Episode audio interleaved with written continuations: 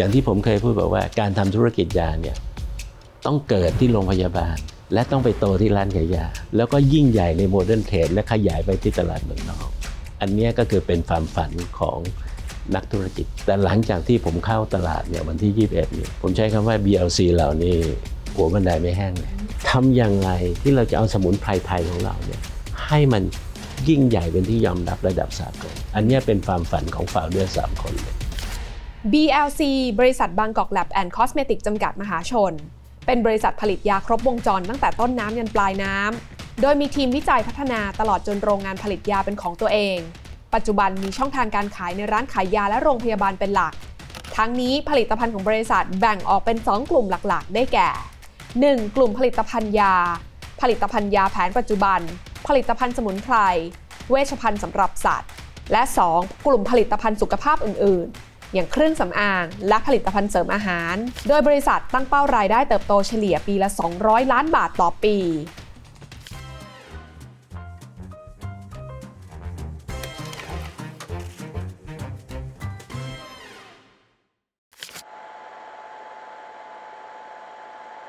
สวัสดีค่ะคุณสุวิทย์ค่ะ ต้องขอบพระคุณมาก ๆ นะคะ ที่ให้เกียรติกับ Company Snapshot ในวันนี้นะคะ หลายคนติดตามนะคะ หุ้น BLC ก็ต้องบอกว่าเข้ามาอยู่ในตลาดเนี่ยได้สักระยะหนึ่งแล้วนะคะ แล้วก็จริง ๆ แล้วสำหรับตัวของ BLC หรือว่าบางกอกแลบที่หลายคนแบบคุ้นชื่อกันเป็นอย่างดีเนี่ยเป็นผู้ผลิตยาชั้นนำของประเทศไทยอยู่มากว่า 30 ปีแล้วนะคะแต่ถ้าเราแบ่งกันเป็นทศวรรษเนี่ย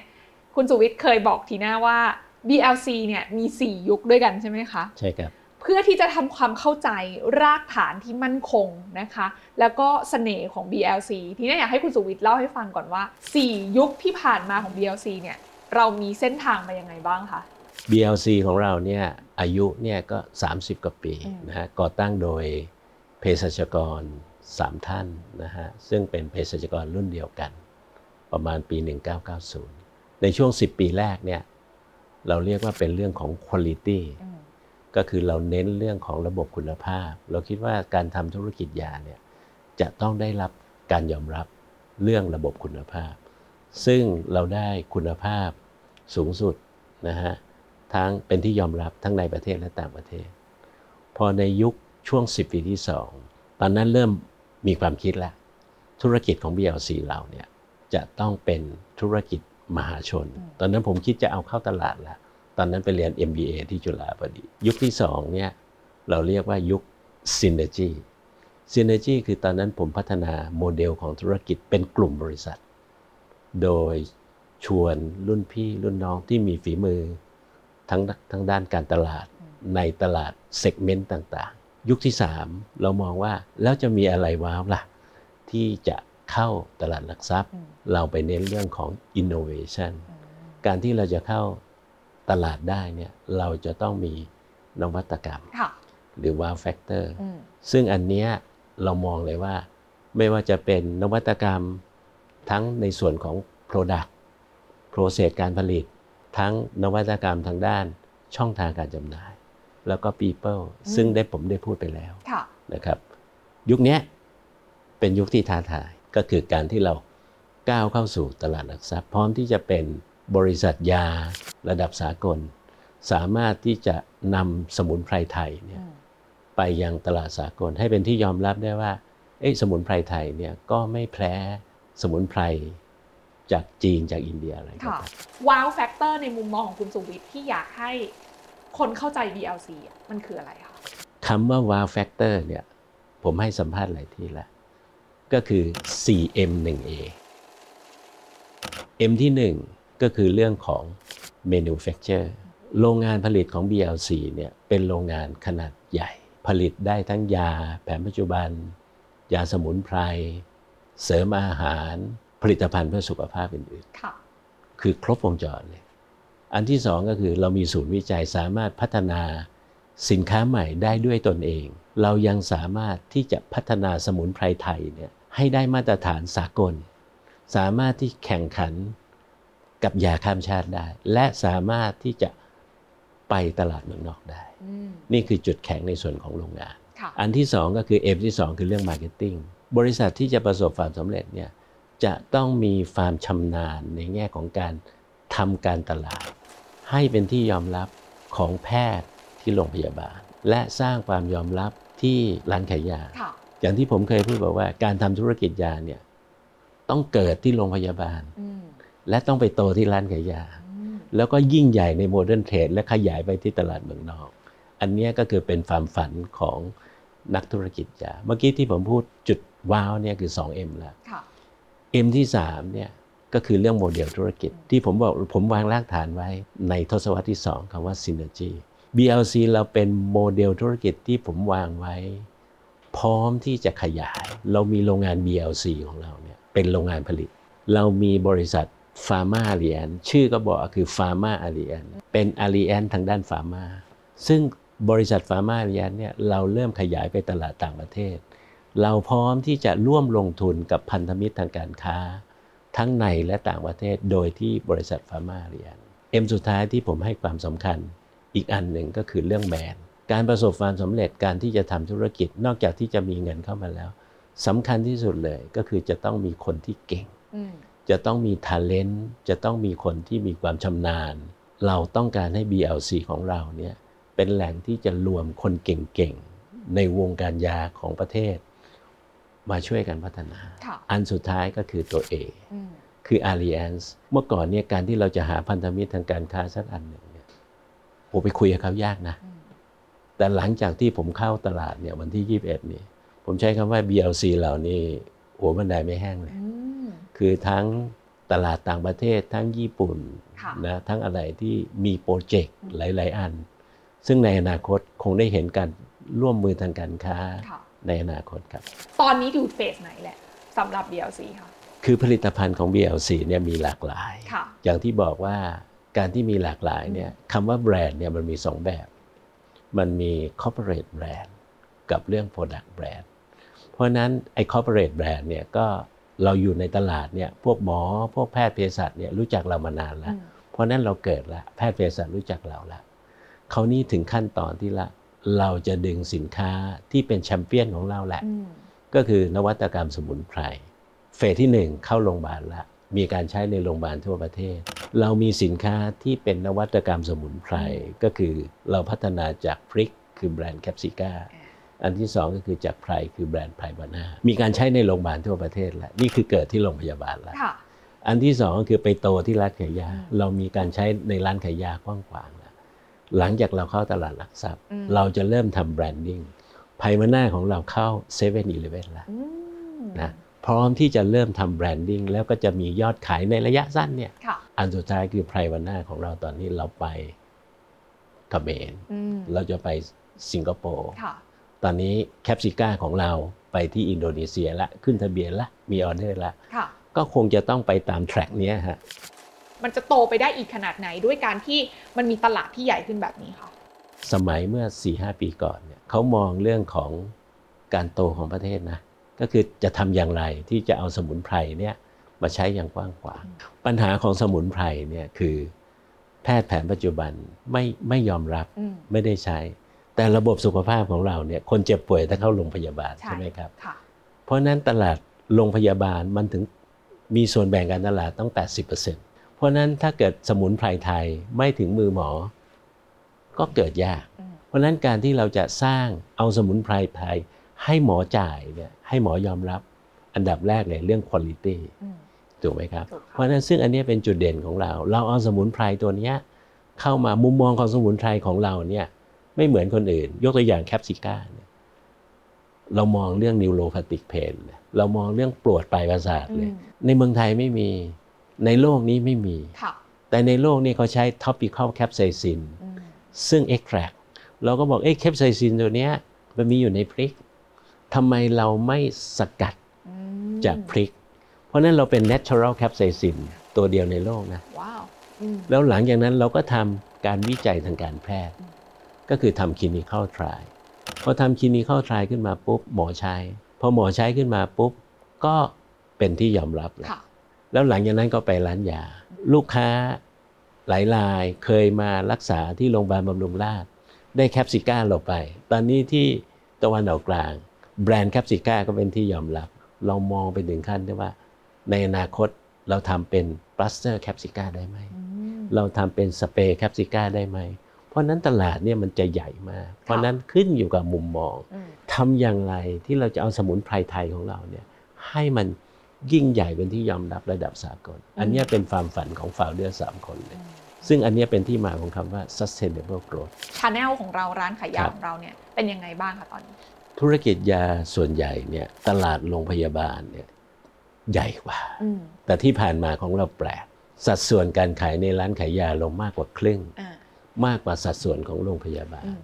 อันเนี้ยเป็นที่มาของเพนพอยต์ก่อนเข้าตลาดของบางกอกแลบ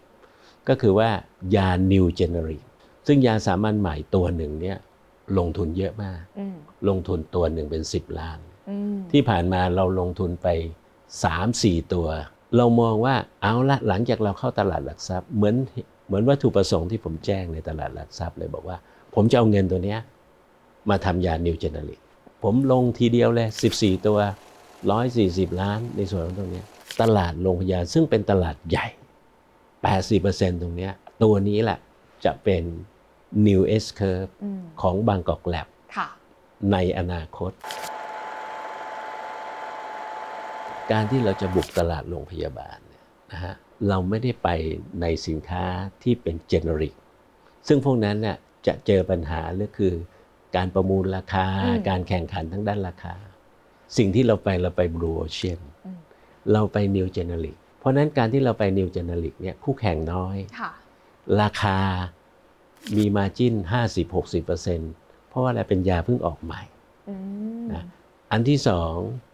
เราได้วางแผนไว้ว่าเรื่องของการบริหาร cash cycle การขายโรงพยาบาลมันมีการจ่ายไม่สม่ำเสมออืม บางโรงพยาบาลบางทีเป็นปีตั้งงบประมาณ นี่คือเหตุผลที่ผมให้ f e s u l i c อืมเราได้แต่งตั้ง f e s u l i c ให้มีการส่งของและเก็บบิน คือพูดง่ายๆเราวางพื้นฐานสำหรับขยายตลาดโรงพยาบาล แต่ทีนี้เมื่อสักครู่คุณสุวิทย์บอกว่า TAM หรือว่า Total Addressable Market ของตลาดครับโรงพยาบาลในเมืองไทยครับแสนล้าน BLC ตั้งเป้าว่าอยากจะได้ Market Share ของตลาดเนี้ยประมาณเท่าไหร่คะตลาดยาเนี่ยที่ว่าแสนกับล้านเนี่ย ธุรกิจยาเนี่ยมันจะไม่มีใครบริษัทยาใครคนใดคนหนึ่ง ที่จะไปกินตลาด 5% 10%แต่นักการตลาดเนี่ยเขาจะมองว่าในแคตติกรีไหนอืมกลุ่มยาเบาหวานความดัน กลุ่มยาโรคข้อ กลุ่มยาต้านเชื้อแอนติไบโอติก เพราะฉะนั้นเขาจะมองว่าเขามีความชำนาญด้านไหน อย่างกรณีของบางกอกดรัก ซึ่งเป็นบริษัทไฟขายของบางกอกแลบเราบอกเลยกลุ่มออโทฟิดิกเนี่ยเราขอเป็นเบอร์หนึ่งอืมเพ ราะนั้นงานวิจัยหรือพัฒนาเนี่ยเมื่อกี้ที่ผมเรียนเรียนเรียนคุณทีน่าว่า ความสำเร็จไม่ใช่แค่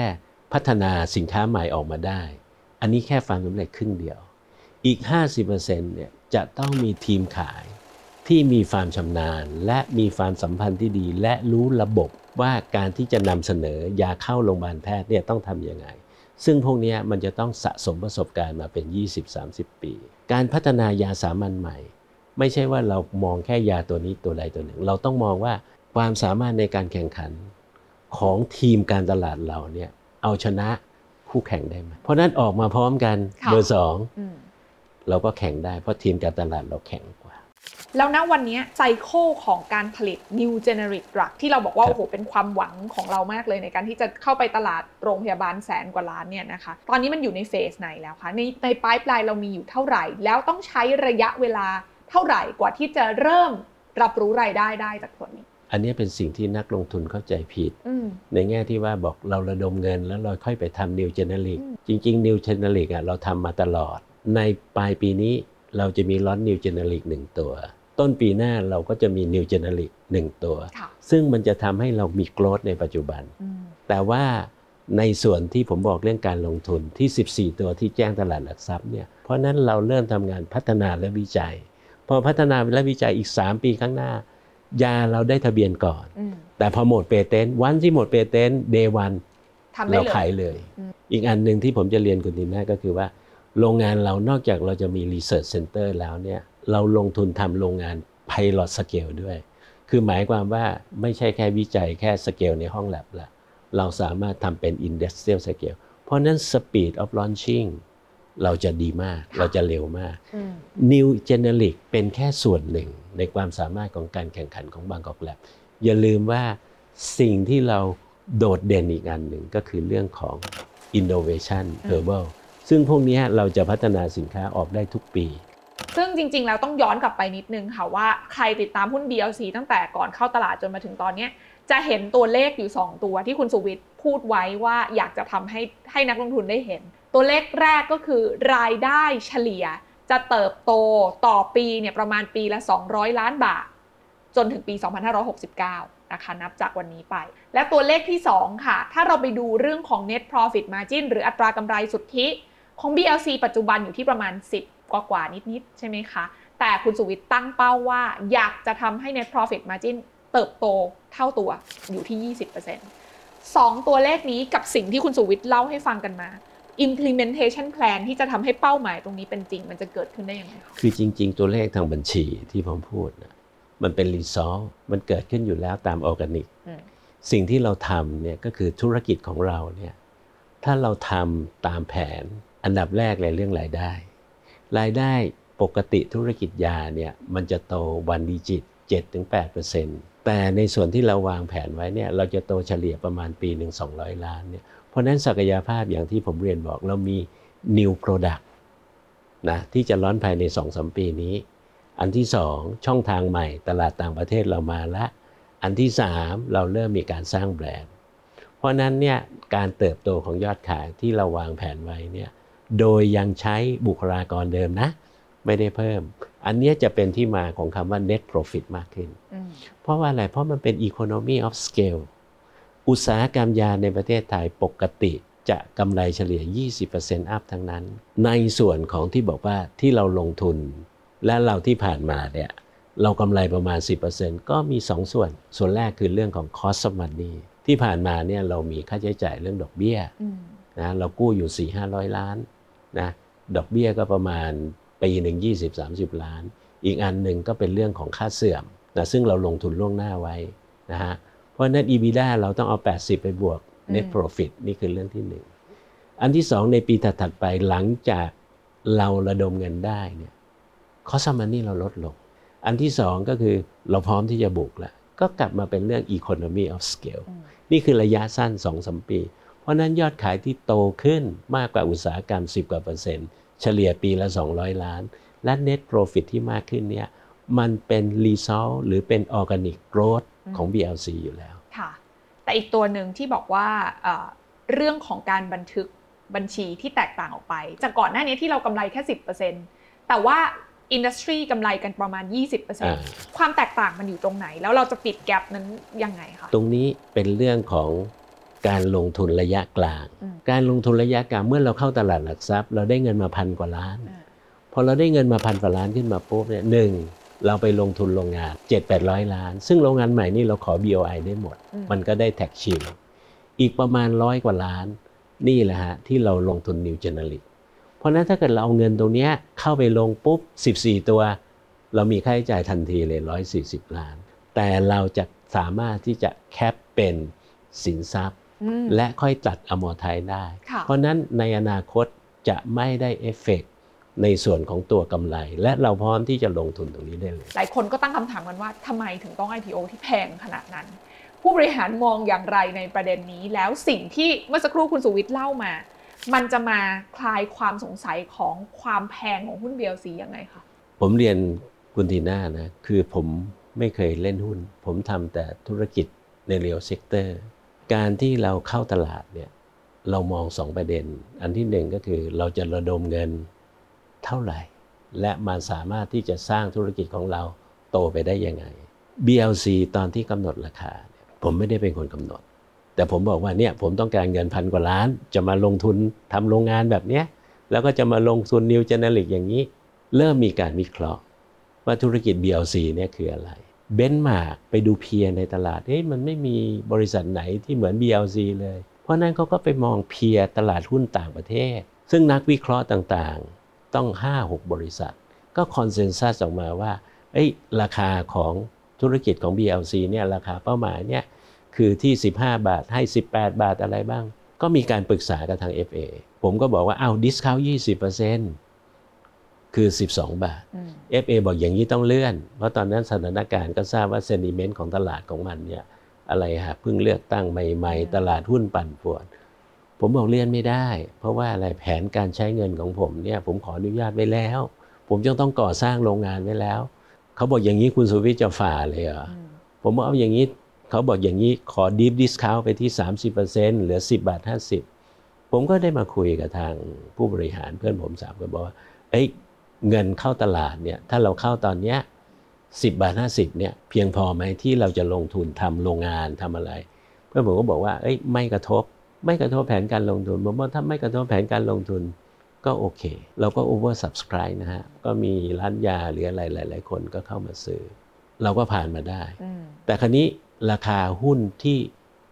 ตกลงไป หน้าที่ของผมในฐานะ CEO นะเราจะต้องทำผลประกอบการ ผลประกอบการของเราที่เราคอมมิตนะฮะกับกรตทำแผนไป ที่เราให้ข้อมูลกับนักวิเคราะห์ไป ก็ผมทำได้อืมก็ราคาคุณบอกเป้าหมาย15บาทอะอืมผมก็ได้ทำตามแผนแล้วอะอืมแล้วทำไมราคามันยังเป็นอย่างนี้อืมนี่คือเรื่องที่หนึ่งค่ะสิ่งที่ผมทำได้ สิ่งที่ผมจะทำอันที่สองก็คือว่า จะทำอย่างไร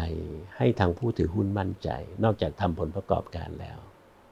ก็คือเรื่องปันผลอืมบริษัทเราเนี่ยมีนโยบายปันผลไม่ต่ำกว่าม40% การทำธุรกิจยาไม่ใช่แค่กฎระเบียบอย่างเดียว เราจะต้องมีคุณธรรม เพราะว่าสินค้าทุกตัวที่เราออกไปมันมีผล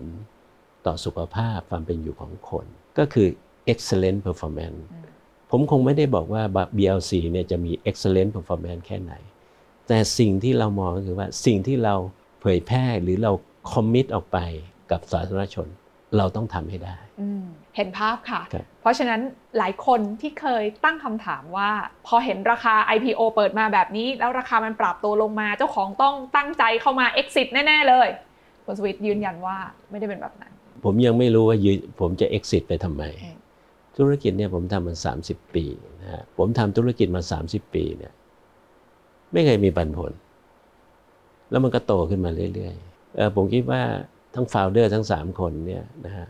การที่เป็นเภสัชกรเนี่ยเราน่าจะมี